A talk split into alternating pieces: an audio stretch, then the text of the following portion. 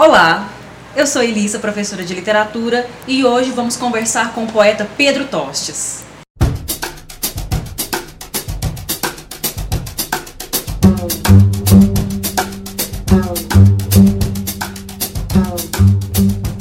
Gente, é com grande alegria que eu tenho a satisfação de receber novamente no canal a minha grande amiga e poeta Thaís. E hoje ela vai conduzir comigo uma entrevista com o poeta Pedro Tostes. É um poeta carioca de São Paulo. Ele lança hoje, aqui na Livraria Palavrear em Goiânia, o seu livro Na Casa Mata de Si, da editora Patuá. E ninguém melhor do que o próprio poeta para falar de sua obra. É Na Casa Mata de Si é o meu quarto livro de poesia publicado de forma independente, né, como todos os anteriores, por editoras pequenas. Né, já são aí 15 anos, 16 anos de poesia de rua, vendendo poesia na rua, mais de 7 mil livros vendidos, mais de 20 mil revistas que a gente também vendeu e publicou. E esse livro é um projeto que tem me deixado bastante feliz. Ele foi aprovado no final de 2017 num edital da Prefeitura de São Paulo, o primeiro edital de publicação de livros que teve lá. É um projeto muito bacana, porque além de livro, ele também é audiolivro, ferramenta que eu botei disponível no livro, com acesso via QR Code, que hoje em dia ninguém mais está usando CD, né? Então a gente está tentando se adaptar aos novos tempos. E é um livro bem bacana, que está bem atual foi praticamente todo produzido no ano passado, escrito e produzido durante o ano passado. Ele vai incluir o intimista e o direto e o, e o mundano que fala do mundo, né? Ele está dividido na verdade em duas partes, justamente, que é Casa Mata, que é um olhar para si mesmo, uma parte do livro que vai falar sobre sobre mim, sobre sentimentos, sobre o mundo interno, sobre a pessoa dentro de casa, um olhar para dentro. E a segunda parte, Guerrilha, é um olhar desse poeta para fora do mundo. É claro, obviamente, né? Quando a gente fala, fala de mim, isso é não é uma coisa excessivamente intimista ou extremamente pessoal. Eu acho que a boa poesia ela sabe selecionar dentro da nossa experiência pessoal aquilo que é universal, através do próprio trato poético, de linguagem, de revisão, de você saber selecionar e triar o que vale e o que não vale ser dito dentro do poema, dentro do texto. Pedro, nós soubemos também que você está fazendo uma circulação com esse livro pelo país já foi pelo Nordeste, Sudeste, agora está aqui no Centro-Oeste conosco. Isso. E soubemos que você está fazendo isso sem nenhum tipo de, de financiamento, sem nenhum tipo de apoio.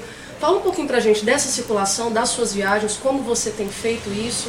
É, esse livro, ele é um livro, na minha opinião, muito muito atual, muito necessário né, para se levar até as pessoas, que ele discute os tempos de hoje em dia de uma forma poética, de uma forma literária. E isso me impulsionou nesse desejo de circular o Brasil.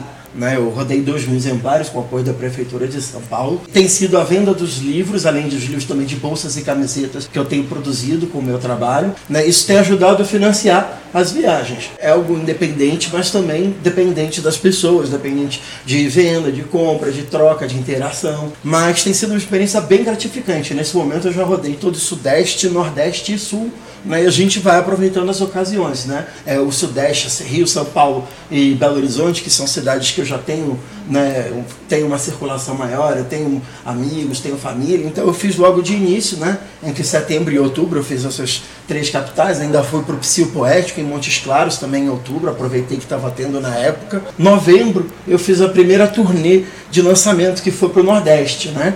Eu rodei de São Paulo até São Luís do Maranhão por estrada, né, foram 5 mil quilômetros que eu rodei, eu parei por todas as capitais no, caminho, no caminho, incluindo Vitória, que não é, não é Nordeste, mas né, acabou entrando nesse roteiro. Passei também por outras cidades de interior, como Teixeira de Freitas, Porto Seguro, Campina Grande, Crato, que foram cidades onde eu consegui estabelecer algum contato, fazer alguma presença. Então, em Campina Grande eu participei de um clube de leitores, no Crato eu fui fazer um sarau lá numa comunidade. Então, esses lugares que eu fui conseguindo articular alguma coisa para movimentar. Março, abril, eu acabei fazendo Sul, porque eu fui chamado para participar de um festival performático de poesia em Montevidéu. Então, fui para Montevidéu, aproveitei e dei um pulinho em Buenos Aires, voltei. Em abril, eu estava sendo homenageado no Gente de Palavra de Porto Alegre. Então, aproveitei esse gancho, já desci para Porto Alegre e fui subindo até São Paulo. Fiz Curitiba, fiz Florianópolis, fui passando.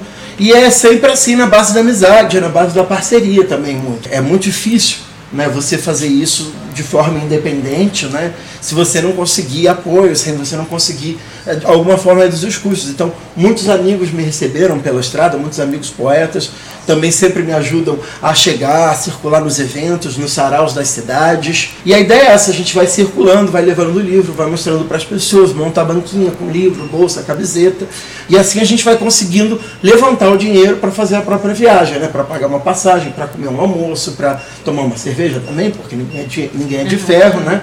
E eventualmente até pagar uma hospedagem que graças a Deus eu precisei muito pouco, porque muito, muito com o apoio e solidariedade dos meus amigos poetas e escritores. Mas tem sido bem bacana, né? Essas viagens, tenho tido muitas experiências bacanas, tenho conseguido interagir não só com a população, mas com os escritores, com as pessoas que estão ali fazendo cultura de forma viva nessas cidades, o que é uma troca muito rica, muito interessante que a gente acaba tendo, né? E aí você vai conhecendo, vai ampliando seus horizontes, vai vendo que tem poesia boa sendo produzida por todo o Brasil, não só aqueles 12, 15 nomes que estão sendo sempre repetidos na mídia de forma extenuante, porque a gente tem, infelizmente, um circuito muito fechado de nomes que é definido por determinados grupos que pode ou não ser divulgado em grandes espaços, ser validado por esses grandes espaços.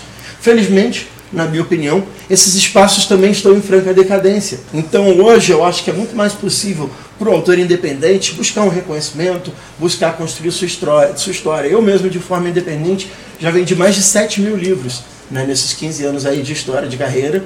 Claro que eu não estive todos os dias na minha vida vendendo poesia na rua, eu faço, também fiz outras coisas em outros momentos, mas sempre estive na rua. Mesmo não estou o tempo inteiro, eu sempre estive, sempre voltei. Meus livros foram, na sua maioria, vendidos na rua, de mão em mão. Assim que eu fui me envolvendo em várias confusões e muitas coisas que foram acontecendo na minha história.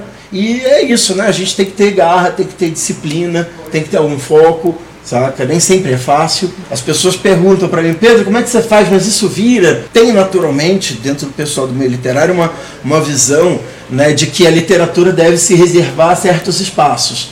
E aí, realmente, se eu fosse fazer os meus rolês, as minhas viagens, contando só com espaços oficiais, ou seja, só fazendo o lançamento oficial, só vendendo em livraria, só chegando nesses lugares, ia ser realmente mais difícil de ser viável, mas a gente tem que ter um pouco mais de disposição e ir para a rua, levar para as pessoas, fazer essa militância. Até porque isso, na minha opinião, até é, é uma das coisas mais importantes, que é o trabalho de você cavucar a terra atrás de leitores. Né? Não se contentar com a mesma quantidade, com os mesmos leitores de sempre, mas buscar, buscar novos acessos, novos leitores, novas pessoas para acompanhar o seu trabalho. Pedro, você falou das confusões em que você se meteu. Você podia comentar com a gente de uma ali que aconteceu na Flip, né? em que você estava vendendo livros. O que, foi que aconteceu? Parece que você ficou famoso com essa história. Sim, o que, que sim, foi? Sim, Conta pra gente. É, faz 10 anos, inclusive, que aconteceu o meu momento mais célebre, né? Que foi quando a Flip mandou tomar os livros dos poetas de rua e tomou os meus livros na ocasião, né? Eu fui sorteado entre tantos poetas de rua que tinham ali, era eu que fui pego e fui grampeado. Né? Eles estavam incomodados, como muitas vezes as pessoas se incomodam com a presença dos poetas de rua. Né? Porque existe um preconceito muito forte com a questão do poeta de rua, essa coisa de, ah, está incomodando, eu estou aqui no meu bar tomando minha cerveja, vem esse cara falar de poesia. É um preconceito que eu encontro muitas vezes até dentro do meio literário. Pessoas que são, que têm esclarecimento, que conhecem literatura, né? e aí olham torto para quem é poeta de rua, acha que faz uma poesia menor. Eles estavam incomodados, porque realmente a Flip era um, é um evento que chamou muita atenção, que dava muita oportunidade para gente. E aí muitos poetas de rua se direcionam para a Flip todos os anos. E aí, diante desse incômodo, eles decidiram que eles iam tentar fazer alguma coisa e repreender os poetas. Né? E aquele ano eles entraram num acordo com a prefeitura, né, para a prefeitura fazer esse papel, esse papel sujo, esse trabalho sujo para eles, só que eles deram a pala, porque eles chegaram lá para me prender dois seguranças da Flip, né, de cantinho, mas dois seguranças de uniforme da Flip, mais dois fiscais da prefeitura que chegaram e me grampearam, né, pararam, pegaram minha bolsa, olharam, tiraram as armas, as drogas, falaram, isso está tranquilo, agora livro o senhor não pode andar certo? Livro aqui na Flip, onde, onde você já se viu. Se eu tá aqui com um livro numa festa literária. Grampearam meus livros, né? E pegou muito mal para eles. O meu nome ficou muito em evidência, saiu em todos os jornais na Folha, Estadão, Estado de Minas, Zero Hora, em todos os lugares na página policial, mas saiu. Tava lá, né? Poeta teve seus livros apreendidos na Flip, né? Quase um contrabandista assim, literário, né? Que eu fui tratado como meliante. Aí me chamaram de campo para falar, não, veja bem, tente entender a gente, sabe? É, nós não queremos que a Flip seja caracterizada como um evento comercial. Eu olhei para a cara dele e falei, é sério mesmo? Com dois bancos patrocinando, loja de souvenir, 60 pau cada entrada de, de, de palestra, sabe? Livraria oficial, e sou eu, com os meus livrinhos aqui na minha bolsa, estou transformando num evento comercial. Tá bom, né? Ele, não, não, o senhor não me entendeu, é para não ser uma feira literária. Eu falei, mas não, não estou fazendo uma feira. Eu não tem stand, eu sei como é que é feira literária. Não tem stand, não tem meu nome, não tem, não tem nada, não tem uma editora aqui. Inclusive, o homenageado de vocês, Manuel Bandeira, vendia seus livros de mão em mão, assim como eu. A cara ficou tentando tergiversar, me convenceu, eu falei, olha, a gente realmente não concorda nesse tema. Você acha que é correto reprimir os poetas de rua, eu não vou entrar em conta com você. Eu sei o que eu estou fazendo, eu sei a tradição, eu sei a história do que eu estou fazendo, eu sei de onde vem, saca? Conheço o movimento de poesia marginal, conheço todo mundo que veio antes, conheço os beatniks, conheço toda a história do que eu estou fazendo. Não é diferente do que faziam os poetas gregos que iam para a rua levar seus poemas. Agora, se a gente não concorda, tudo bem. Acho que a gente não vai entrar nesse acordo, a gente vai, pode discutir isso publicamente com a sociedade. Aí quando você fala isso, os caras fica pianinho, né? Trava. Aí o cara foi lá, pegou, deu o telefonema, ficou uns 15 minutos lá no telefone, eu falei, não, tá liberado, tá liberado, tá liberado. Falei, então não, tá liberado eu ou tá liberado todo mundo? Não, tá liberado todo mundo. Falei, beleza. Encerramos a briga, conseguimos, ganhamos, tivemos uma vitória. Nunca mais teve nenhum poeta apreendido lá na Flip, graças a Deus. Tomaram uma lição, né? aprenderam que existem certos limites que não devem ser ultrapassados em termos de liberdade de pensamento na sociedade, mas foi feito, passou-se por isso e hoje faz 10 anos né, que essa história aconteceu. Pedro, aproveitando que você esteve falando sobre essa situação né, da Flip, tanto quanto irônica, o processo de circulação que você faz da sua própria obra, eu queria te fazer uma pergunta um pouco mais conturbada. Nós estamos vivendo num tempo muito complicado. O Ministério da Cultura foi extinto, é, fundos de arte e cultura sendo extintos, leis de incentivo sendo acabadas em todo o país. Como é viver de poesia? Como é ser artista no cenário desse? Para mim, eu tenho que confessar que eu nunca tive tanto acesso assim a esses fundos, a essas verbas que quase sempre ficam direcionados para determinados grupos. Mas, felizmente, até me ocorreu, ganhei agora um edital para a publicação do livro. Eu acho que, assim, é, é, é mais difícil, sabe, fazer artes nesse contexto. Fica mais difícil para a gente sobreviver, ganhar o nosso pão. Mas eu acho que quem é artista e quem acredita no que está fazendo não pode, não pode se, se esmorecer por esse tipo de coisa. Eu nunca dependi de verba pública para fazer meus livros, eu nunca dependi de verba pública para fazer a minha circulação, sabe? A gente tem que criar os nossos meios e buscar os nossos meios de, de existir e subsistir como artista sabe? Eu, é claro que eu acho extremamente favorável e positivo para a arte que a gente tenha acesso a esses fundos, porque são fundos que são importantes sim, que permitem que muitos projetos fundamentais consigam se manter, ou que pelo menos possam se manter sem ter que sair do bolso do próprio artista, que é uma coisa, é uma lógica cruel, né? Você ter que fazer arte, você produzir arte, você gastar seu tempo e ainda ter que gastar o seu dinheiro para a coisa acontecer. Então, é muito importante que tenha isso, mas eu acho que a gente também não pode arregar nesse momento. Aliás, pelo contrário, eu acho que esse é o momento que a gente tem que ir com mais força e com mais firmeza, até para mostrar publicamente a nossa posição dentro da sociedade, mostrar a nossa relevância, mostrar a importância do trabalho que a gente faz. Porque aí fica cada vez mais difícil para eles politicamente justificar esse tipo de atitude. Porque realmente, assim, para muita gente, né, o artista é um vagabundo, o artista não está fazendo, não está produzindo algo real né? não está produzindo algo palpável, mas a indústria de cultura é uma indústria que move milhões de reais no Brasil, bilhões. A indústria literária move milhões de pessoas. Você tem gráficas, você tem toda uma cadeia produtiva que gira a economia a partir disso, a partir da cultura, a partir da literatura. E se você começa a desmantelar a literatura e a cultura, se você começa a desmantelar esse, esses espaços, você não só gera um cenário de ignorância, como você gera recessão, você gera é, falta de dinheiro, você começa a ter gráficas fechando, como teve recentemente uma grande gráfica que fechou, você começa a ter editoras fechando, e tudo isso gera mais desemprego, gera mais dificuldade, gera mais recessão. E a gente não pode, nesse momento, gerar mais recessão para o nosso país. Eu acho que é assim que eu penso, pelo menos. Né? Uhum. Pedro, entrando nesse assunto dos editais, pensando essa nossa discussão sobre é, literatura, poesia brasileira, eu me lembrei de um poema seu que está no seu terceiro livro de poemas, que é o Jardim Minado. É um poema que se chama Poética, Você poderia vocalizá-lo pra gente? Claro, claro. Esse poema foi uma provocação que eu fiz ao meu literário na época que estava muito pasmacento, né? Meados de 2013, 2012. E ele é assim, poética. A poesia é mesmo um caso sério. Vez por outra, vai parar no cemitério e sempre volta, como um zumbi literário. A poesia brasileira anda broxa, não mata a cobra, esconde o pau e espera ansiosamente pelo próximo edital. A poesia brasileira contemporânea é esquizofônica. Uma hora fala duro, na outra é difícil e demonstra pouca propensão a atirar-se de edifícios. A poesia brasileira corrente é polida, faz foto para o cartaz, gosta de ser notícia no jornal, do caderno de resenhas. É bonita, limpinha, correta e erra pouco. Fuma, mas não traga, estupra, mas não mata, e tá sempre em cima do muro. O poeta que se foda, ele que morra duro. Muito obrigada, Muito excelente. E eu quero aproveitar o gancho da Thaís, né, de fazer pedidos e do livro Na Casa Mata de Si. Eu quero pedir para você vocalizar para nós o poema Por que Ler os Clássicos. E depois eu gostaria de conversar com você um pouquinho sobre esse poema. Claro, claro. Vou ler para vocês. Por que ler os clássicos? É que hoje os dias são mais breves e a cada passo se estreita o precipício. E a vida às vezes bate firme e é preciso ter pescoço duro para não rir ao nocaute. Não se deve jogar esperando ter o nome uma placa dourada brilhante. Um diamante é sempre rígido e constante, e mesmo bruto carrega em si o peso de sua glória. Pois, mesmo que falsários escondam do sol a sua luz, a chuva sempre lava a terra, e após a enchente, dentro da lama, a vida guarda as suas sementes. Pedro, muito obrigada. Ontem você esteve na Faculdade de Letras da Universidade Federal Sim. de Goiás e você falou, afirmou para todo mundo que é um poeta marginal diplomado. Sim. Isso foi muito engraçado porque é um contrassenso, foi muito divertido por conta da narrativa da Flip.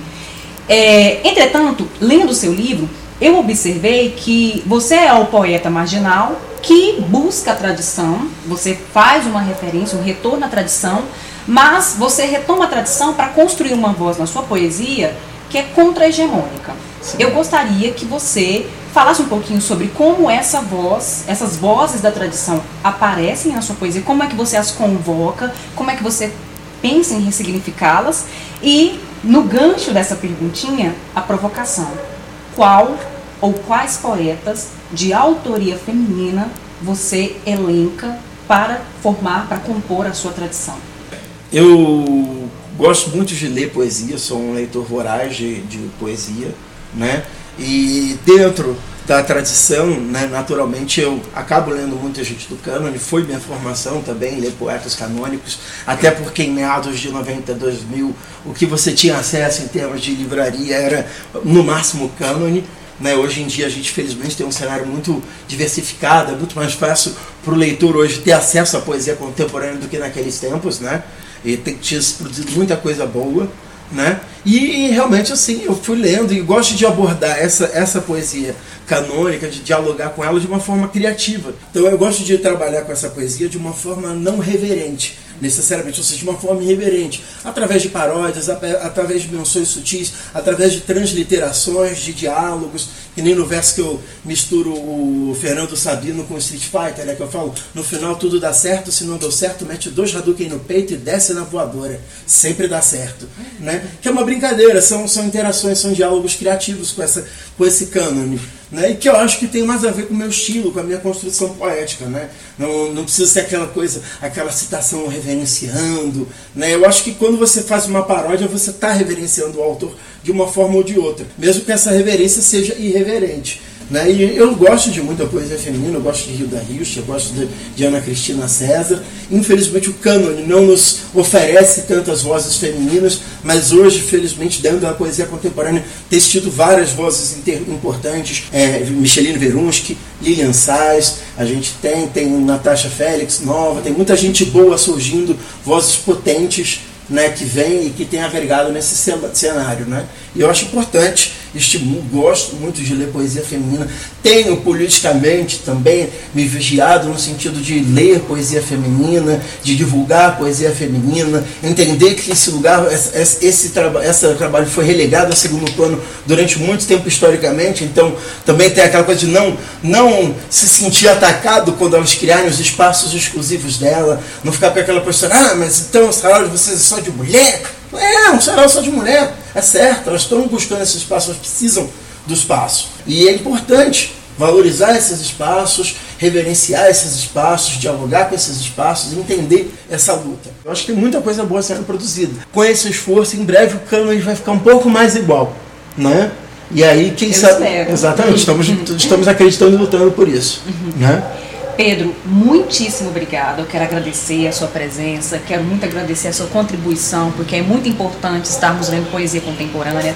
Quero agradecer também a minha amiga Thaís, também poeta, né? O meu sonho é fazer só uma conversa de poetas e ainda farei isso no canal. Faremos, faremos. Muito obrigada. Obrigado. Já que você falou dessa forma irreverente, né, de você é, dialogar com os clássicos, eu lembrei de uma, de uma, de um verso de um poema seu que eu gostei muito, que está numa das camisetas, né, que você vende para conseguir fazer essa circulação, que é navegar é impreciso.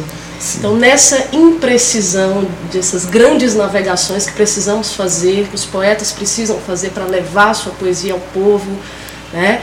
É que a gente se encontre mais vezes. Muito certeza. obrigada. Com certeza Obrigada, Elisa, encontraremos. pelo convite. Obrigado a Elissa, obrigado a Thaís, obrigado a vocês que estão assistindo no canal do YouTube. Um beijo para vocês. Gente, beijos, até a próxima. Até a próxima.